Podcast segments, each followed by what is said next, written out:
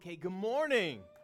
Good morning. They, they tricked me. They said there was going to be a sermon video, you know, but that's, that's fine. That's fine. Uh, Ross just gave me a heads up that if you're a youth, 6 to 12, you can meet him downstairs and they will be having youth this morning. So come on, make your way down. Come on, like the price is right. Come on, for those who knows what that show is. There we go. Well, awesome. Well, guys, we are so excited that you are joining us this morning here at Luminous Church in these comfy chairs. Promise me that you're not going to go to sleep, okay? I know that they're comfortable. The weather is a little gloomy outside. Man, I, I love this fall weather. Um, and if you're just joining us for the first time, whether in person or online, you know, I, I know some people in person. Come on, Joseph. What's up, Joseph? Come on, one of our college students, first Sunday here. Uh, you know, I had to call you out, bro. Love you, man. Love you. Had to call you out. But if you're joining us for the first time, we're, we're actually in a series of Habakkuk. You know, we've been in this series for the last five weeks, and it's been really eye opening and very enlightening and really speaking to the times, to our times. You know, like, what is going on is the, the title of this sermon series, What is Going On? You know, that was the question I had or the thought I had this week at Wednesday when I got a text message from Pastor Ben said, Hey, I got a one on one fever. I was like, Oh, you know, I already know what he was alluding to. Like, hey, be ready for Sunday because I won't be there.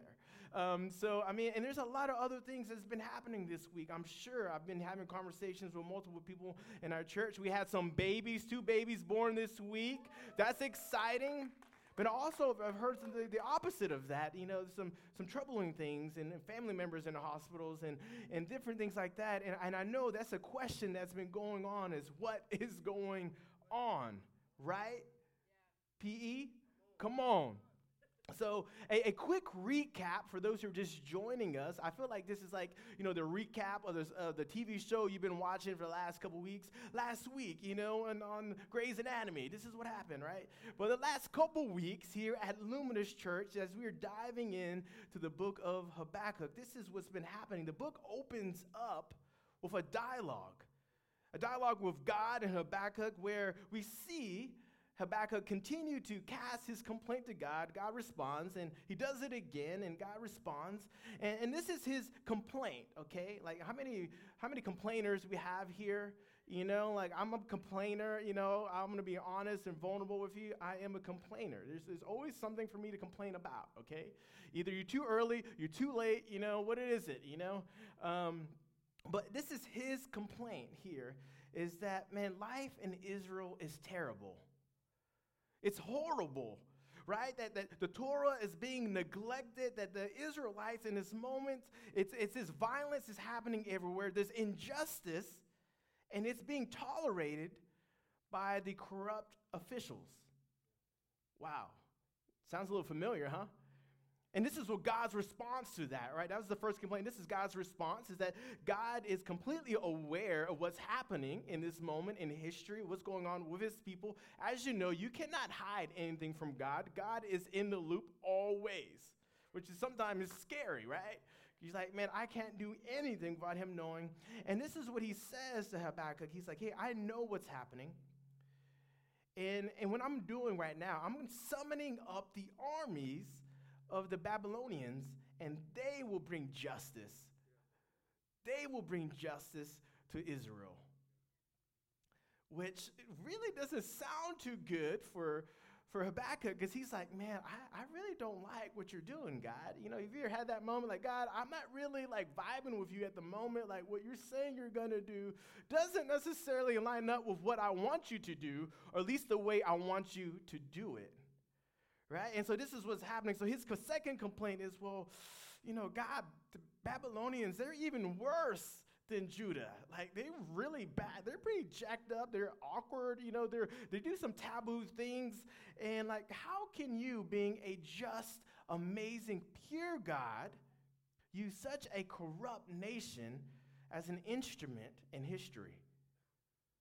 And this is what God goes back and responds to him the second time he tells Habakkuk, hey, take out a tablet and record not only what you see, but what you hear. He said, There's a vision. It's a vision of a, an appointed time. in the future, and although it may seem slow in coming, it will happen. So, up to this point, okay, this is where we're at. We're at chapter three, we're wrapping up. Up to this point, Habakkuk has gotten so distracted with what's going on around him that he has lost track of the one who's been with him the entire time. He's in his feelings.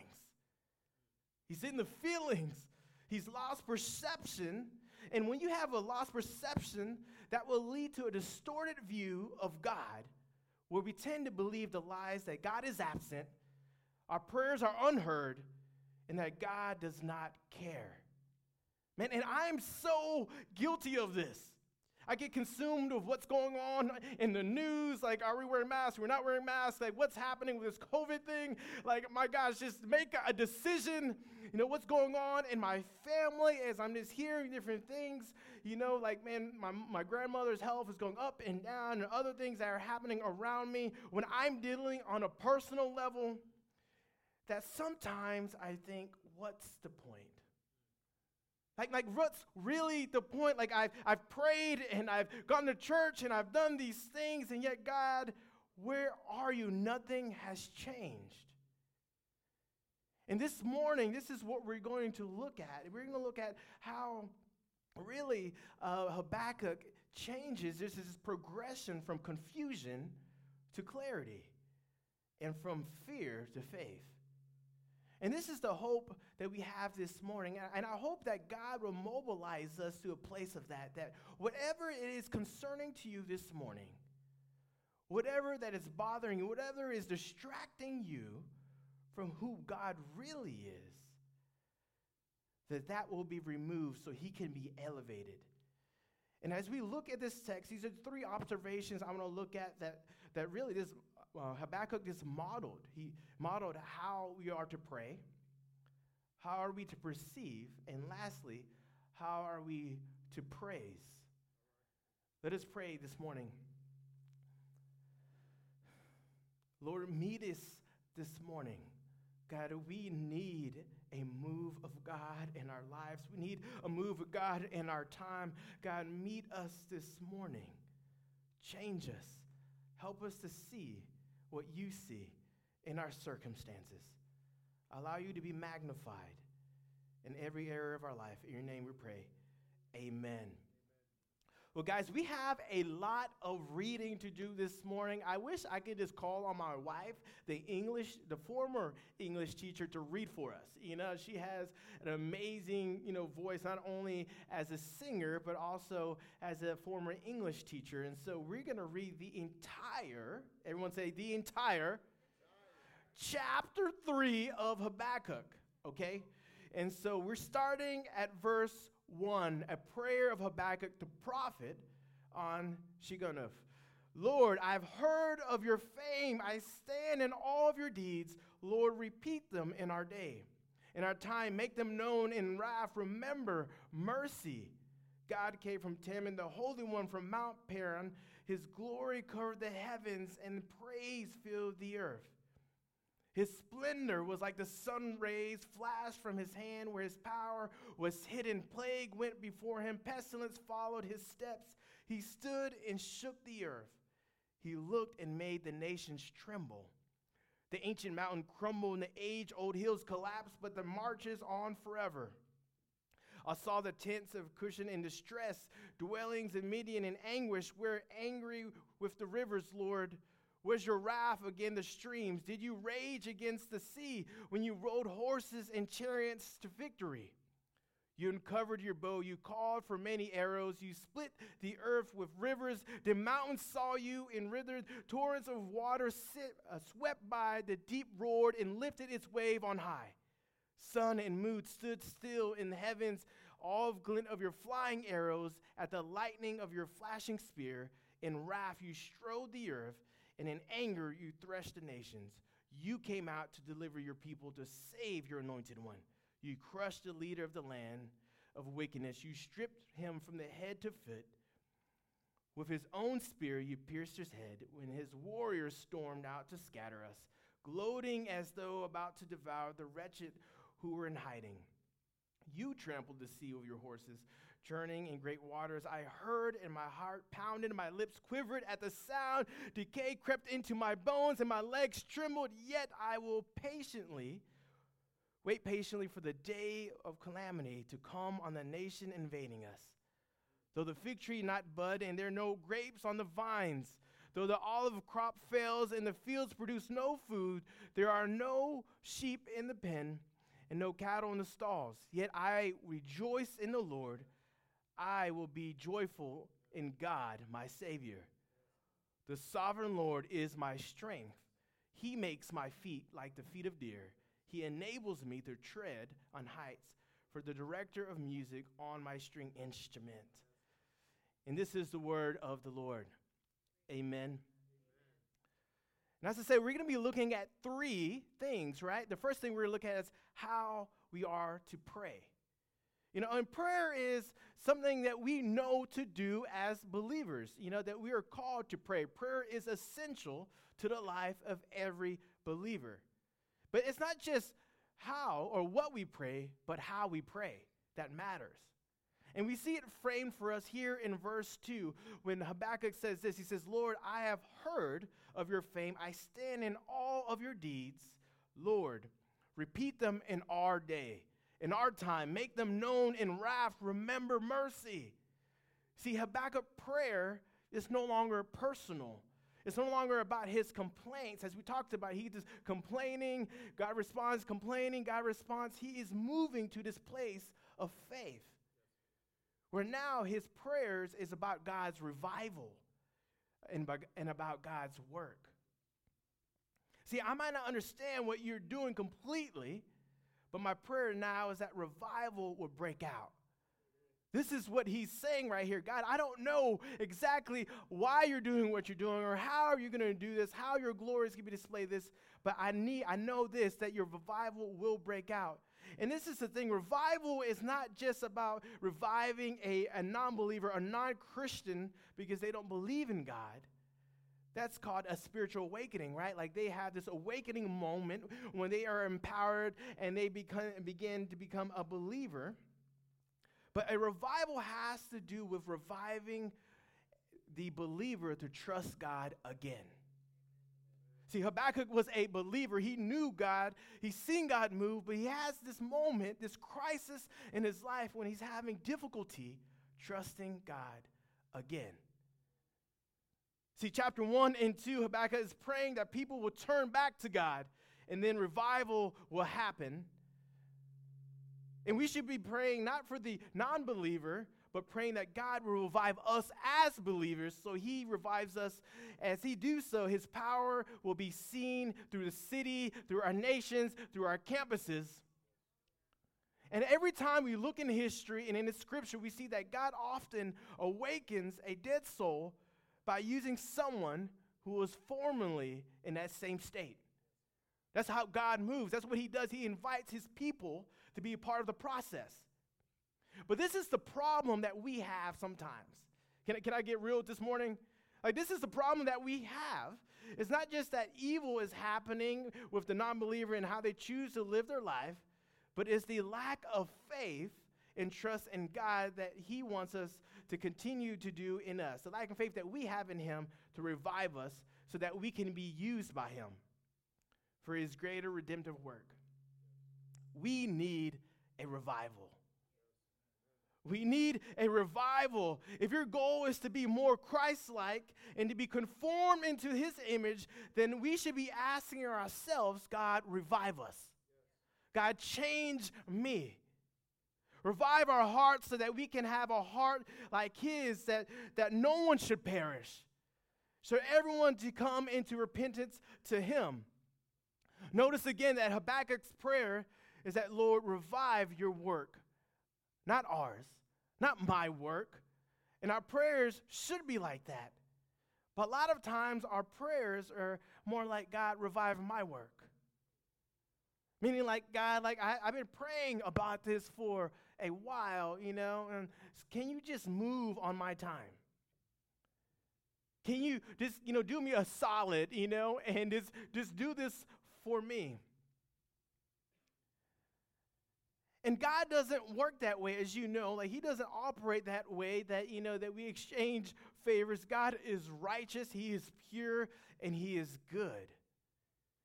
And His work is much more greater than ours, and He wants to fulfill that purpose. See, the only part that we have in God's work is that we should be praying that God's work will go forth. Church, this morning, as, you, as you're here with us, do you pray for God's will more than your own? Are, are you really adamantly praying for God to do not just something for you, but do something through you? And I can be honest, a lot of times that is not my prayer. You know, like I'm praying for everything else, and it becomes more like Habakkuk. I'm just giving God my complaints. And God wants to hear what's concerning to us. Yes, He does. But He also wants to hear His heart in return. Like, God, man, help me reach my neighbor. Help me do something for the city. Help me make a move of God. God, revive me in this place. See, Charles Spurgeon, he's one of my favorite uh, pa- old pastors and theologians, and he says this. He says, Shake off all bitterness of everything that has to do with self or of party, and now pray. Lord, revive thy work, and if thy work happen to lie more in one branch of the church than another, Lord, give that most reviving. Give us all the blessing, but do not let thine own purpose be accomplished and thine own glory come out of it. And we shall be well content, though we should be forgotten and unknown. O Lord, revive thy work. There's also an, an old hymn that says this it says, I pray thee with me. Or in other words, of the old spiritual, it says this it says, It's me, it's me, O Lord, standing in the need of prayer. Not my brother, not my sister, but it's me, O Lord, standing in a need of prayer. And my greatest challenge, a lot of times in my life, especially with my walk with the Lord, is the person in the mirror. Right? It's, it's, it, this is what ends up happening that I need to look to myself and look in the mirror and says, man, I need a revival. And this is where revival must begin. It must begin in here. And we see this shift happening here with Habakkuk, where his dialogue has moved from asking God to change Judah, to change how he's going to use the Babylonians, to now, Lord, revive me. Revive me. And this is the same thing that we must ask. At the same time, it must be personal prayer. Lord, revive me. Is this your prayer today? Is this your prayer this morning? God, revive me. Because a lot of times we often blame the church and its sin. We play corruption and laziness. And we pray, we also blame prayerlessness, lack of spiritual power, or whatever else. You know, we always have uh, a really something to blame, and we forget that we are the church. That we are the church. It's not just we come here to come to church. No, we are the church. And so when we look at it from that framework, are we to blame? Are we to blame? Once again, we, we see this. You see that, you know, that Habakkuk is shifting. There's a move that's happening on his heart. So are you praying for God's will to go forth? And are you praying for revival to happen? See, pray, yes, pray. But just, just don't pray regular words, things that are not going to, to really line up with God's will. Pray as Habakkuk did.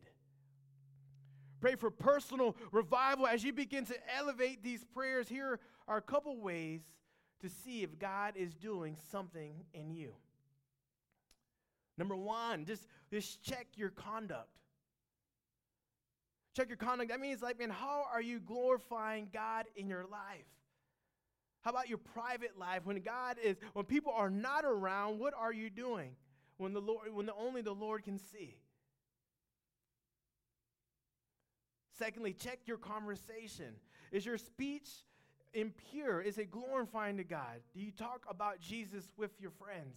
Do you talk about Jesus with your neighbors? Do you talk with Jesus about Jesus in your in your places of influence? And lastly, check your communion. Are you living a growing, abiding life with Jesus? Is there a moment daily that you spend with Him that you can actually say, I'm exchanging my will for His will? See, Habakkuk's decision to remain in position not only allowed him to, to be able to see God and be a part of what God is trying to do, but it also is what led to this vision that he had. It changed everything. His perception changed. And this is what happens when we pray God's prayer. Our perception of Him and what He's doing changes. It changes because now we have His heart, His perspective. And this is what prayer does. So after his prayer, Habakkuk has this vision of God. The prophet records his experience in the next uh, couple verses, verses 3 to 15. It's all this, this vision that is given to him by God. But the point is very clear is this that knowing that his nation faces judgment, Habakkuk says, God, do something, right? Like that is our prayer out of desperation and despair. God, do something. And this, this vision, God answers that very thing. It's as if God was saying, Habakkuk, you have forgotten who I am. Like you've forgotten what I've already accomplished. You already forgotten the God that you serve. So he says, Hey, let me show you. And this is where this vision comes in. Let me show you who I am, because if you understand who I am, then you'll be able to be at ease. In these verses, Habakkuk recounts God's activity in the past he especially focus on, his focus is on Exodus, the time in the wilderness and the crossing of the Jordan River. This is the period in which God repeatedly works spectacular miracles. By recounting all of these things, God is saying, Have you forgotten what I did for you in the past? If He did it before, He can do it again. And I, am guilty of this as well, right? Sometimes I, I, read the Bible and I look at it and I, I kind of secretly wonder in my thoughts if God, can you really do it again today? Right? Can you do it again today? In the 21st century, can you do it again today? Whether it's a healing, whether it's multiplying something, whether it's provision, may God, can you do it again today? And here is the answer he is God. It's plain and simple. He is God, and He can intervene whenever He wants to. We can get an idea of this vision in verse 13 to 15, which focuses on the, the defeat of Pharaoh at the Red Sea. Let's look at, at this. It says, verse 13, You came out to deliver your people to save your anointed one. You crushed the leader of the land of the wickedness. You stripped him from head to foot. With his own spear, you pierced his head when his, when his warriors stormed out to scatter us, gloating as though about to devour the wretched who are in hiding. You trampled the sea with your horses, churning the great waters. And as we look at these verses, look at the verbs that's happening here. Look at the verbs that are being displayed. You came out, you crushed, you stripped, you pierced, you trampled. This is what God did. He gets all the credit. He gets all the glory, He gets all the praise. And we can see two things very clearly here the utter defeat of those who oppose God. And secondly, the, divine determination to do whatever it takes to deliver God's people. Why is this here? Why is this here in the text? And I think it's because a lot of times what ends up happening is that people have not found a God big enough for modern problems. We don't think He's big enough for these things. Right? When, when COVID came and the political stuff happened and, and so many things were going on at once, that question comes is like, where is God? Where is God in this? But the thing is, is if you had a bigger God, right? There's a lot of people say this, right? If you had a bigger God, you wouldn't worry as much. If you had a bigger God, you would be stronger in these moments of crisis. If you had a bigger God, you would be less tempted to compromise. But when was the last time you remember how God saved you? Huh? When, when was the last time you remember what God has saved you from? When was the last time you thought of your personal testimony of what He's done in your life and how you're delivered and set free? When we need to start remembering who God is, when we stop remembering all these distractions around us and stop remembering how big He is, then our perspective changes. Right? Our perspective changes. And this is what's happening is that, is that Habakkuk's perspective of who God is is changing. Which started mo- mobilizing him to a place of praise. Because we remember who God is. We remember what He's done and how big and amazing and great our God is. All you can do is praise. All you can do is bow down in the glory of who He is.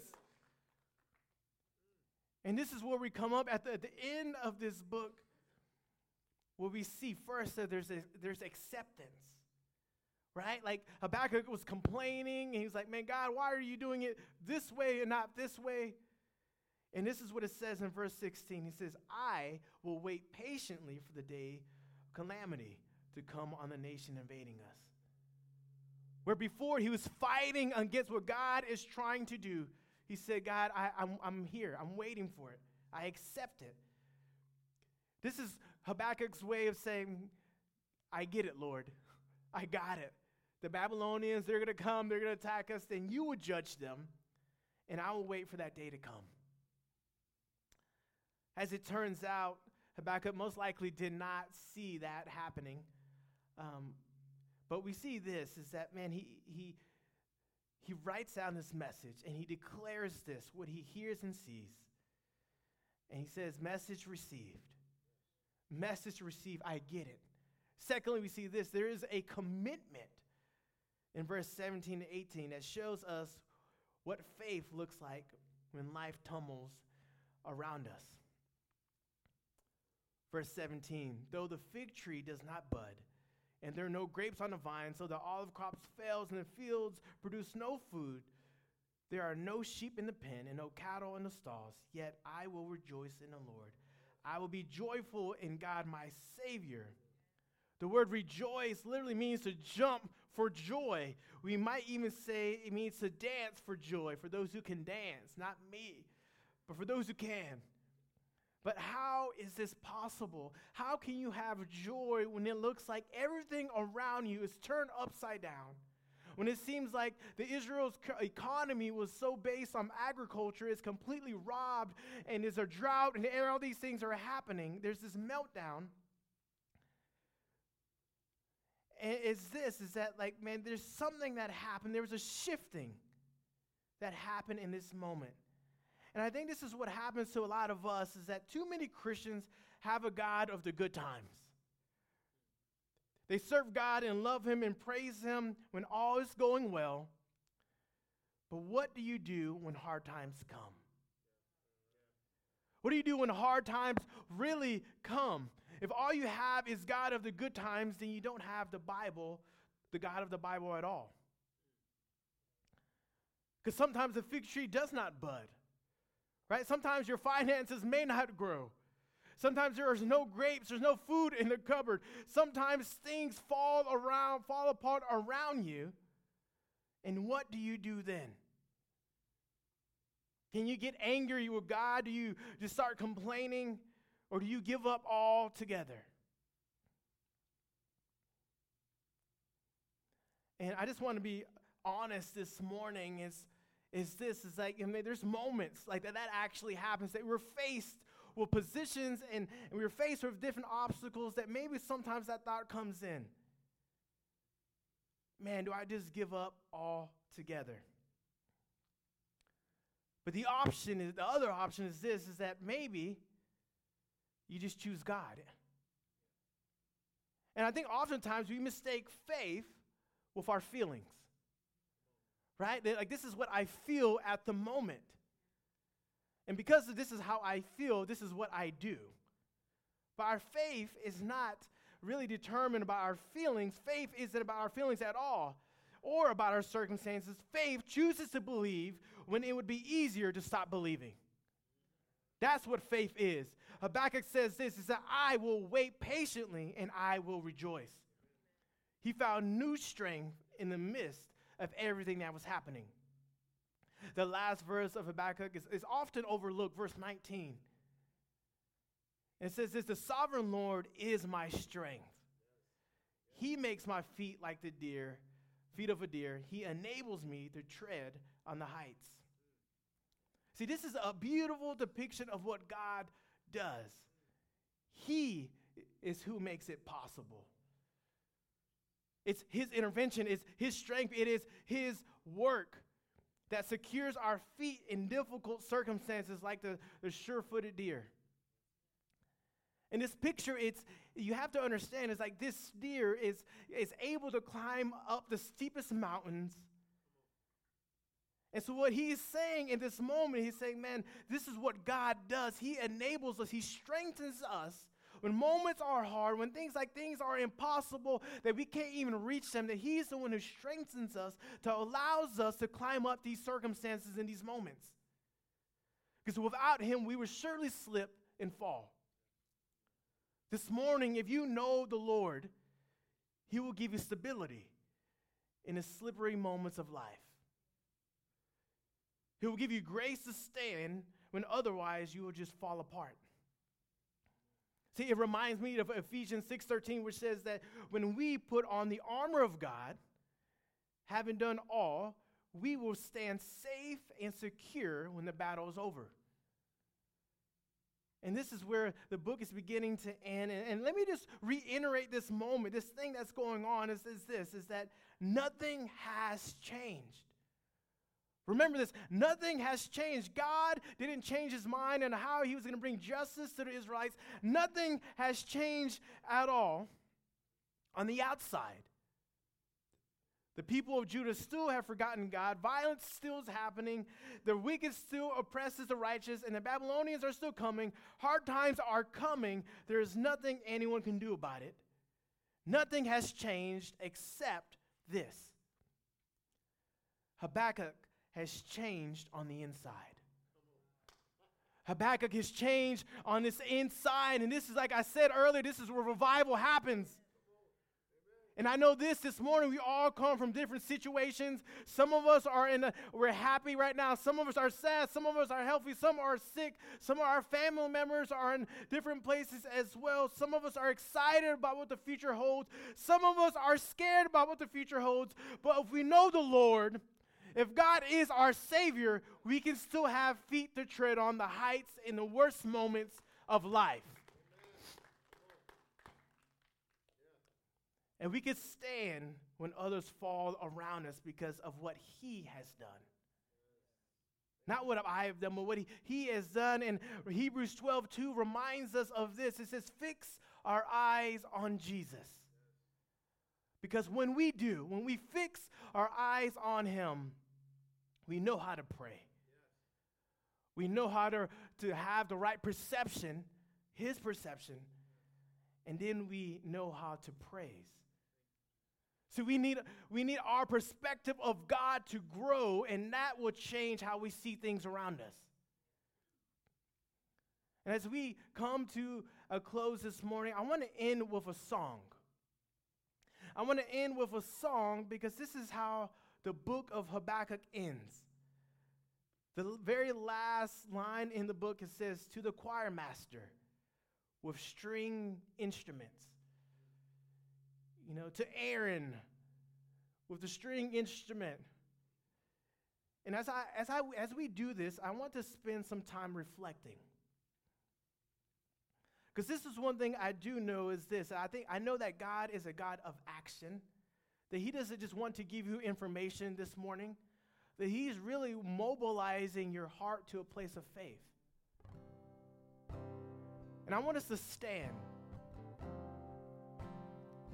And this is a really great song, and I, am going to uh, ask you not to sing, but to reflect. And the reflection that we have this morning is, is two things. One, I, want you to, to remind yourself how God saved you. That moment when He ripped you out of the pits of hell, when He removed you from despair, when He removed you from depression, when He removed you from bondage, when He removed you from all those things that the enemy was trying to do when He removed you from those things, how has God saved you? What has He saved you from? I want you just to reflect on that. Because as you reflect on that, you're going to be reminded of how great He is and the power that He has to change your life despite your circumstances. And the thing is, we need these reminders, not just today, we need these reminders every day. Because it grows our view of God and moves us to trusting and praising Him. And lastly, to, to quote verse 4 in chapter 2, it says, The righteous shall live by faith. Let us pray. Heavenly Father, we just thank you this morning that you came to meet us, that you came to change us from the inside out, God, that there is a revival happening on the inside. Although my circumstances may not change, my perception of who you are has changed. And we will glorify you this morning. We choose to praise you. We choose to honor you. We choose to elevate you. God, thank you for saving us. Holy Spirit, we ask that you just move in this place, that you will remind us of who you are and what you have done in our life. In Jesus' name we pray. Amen.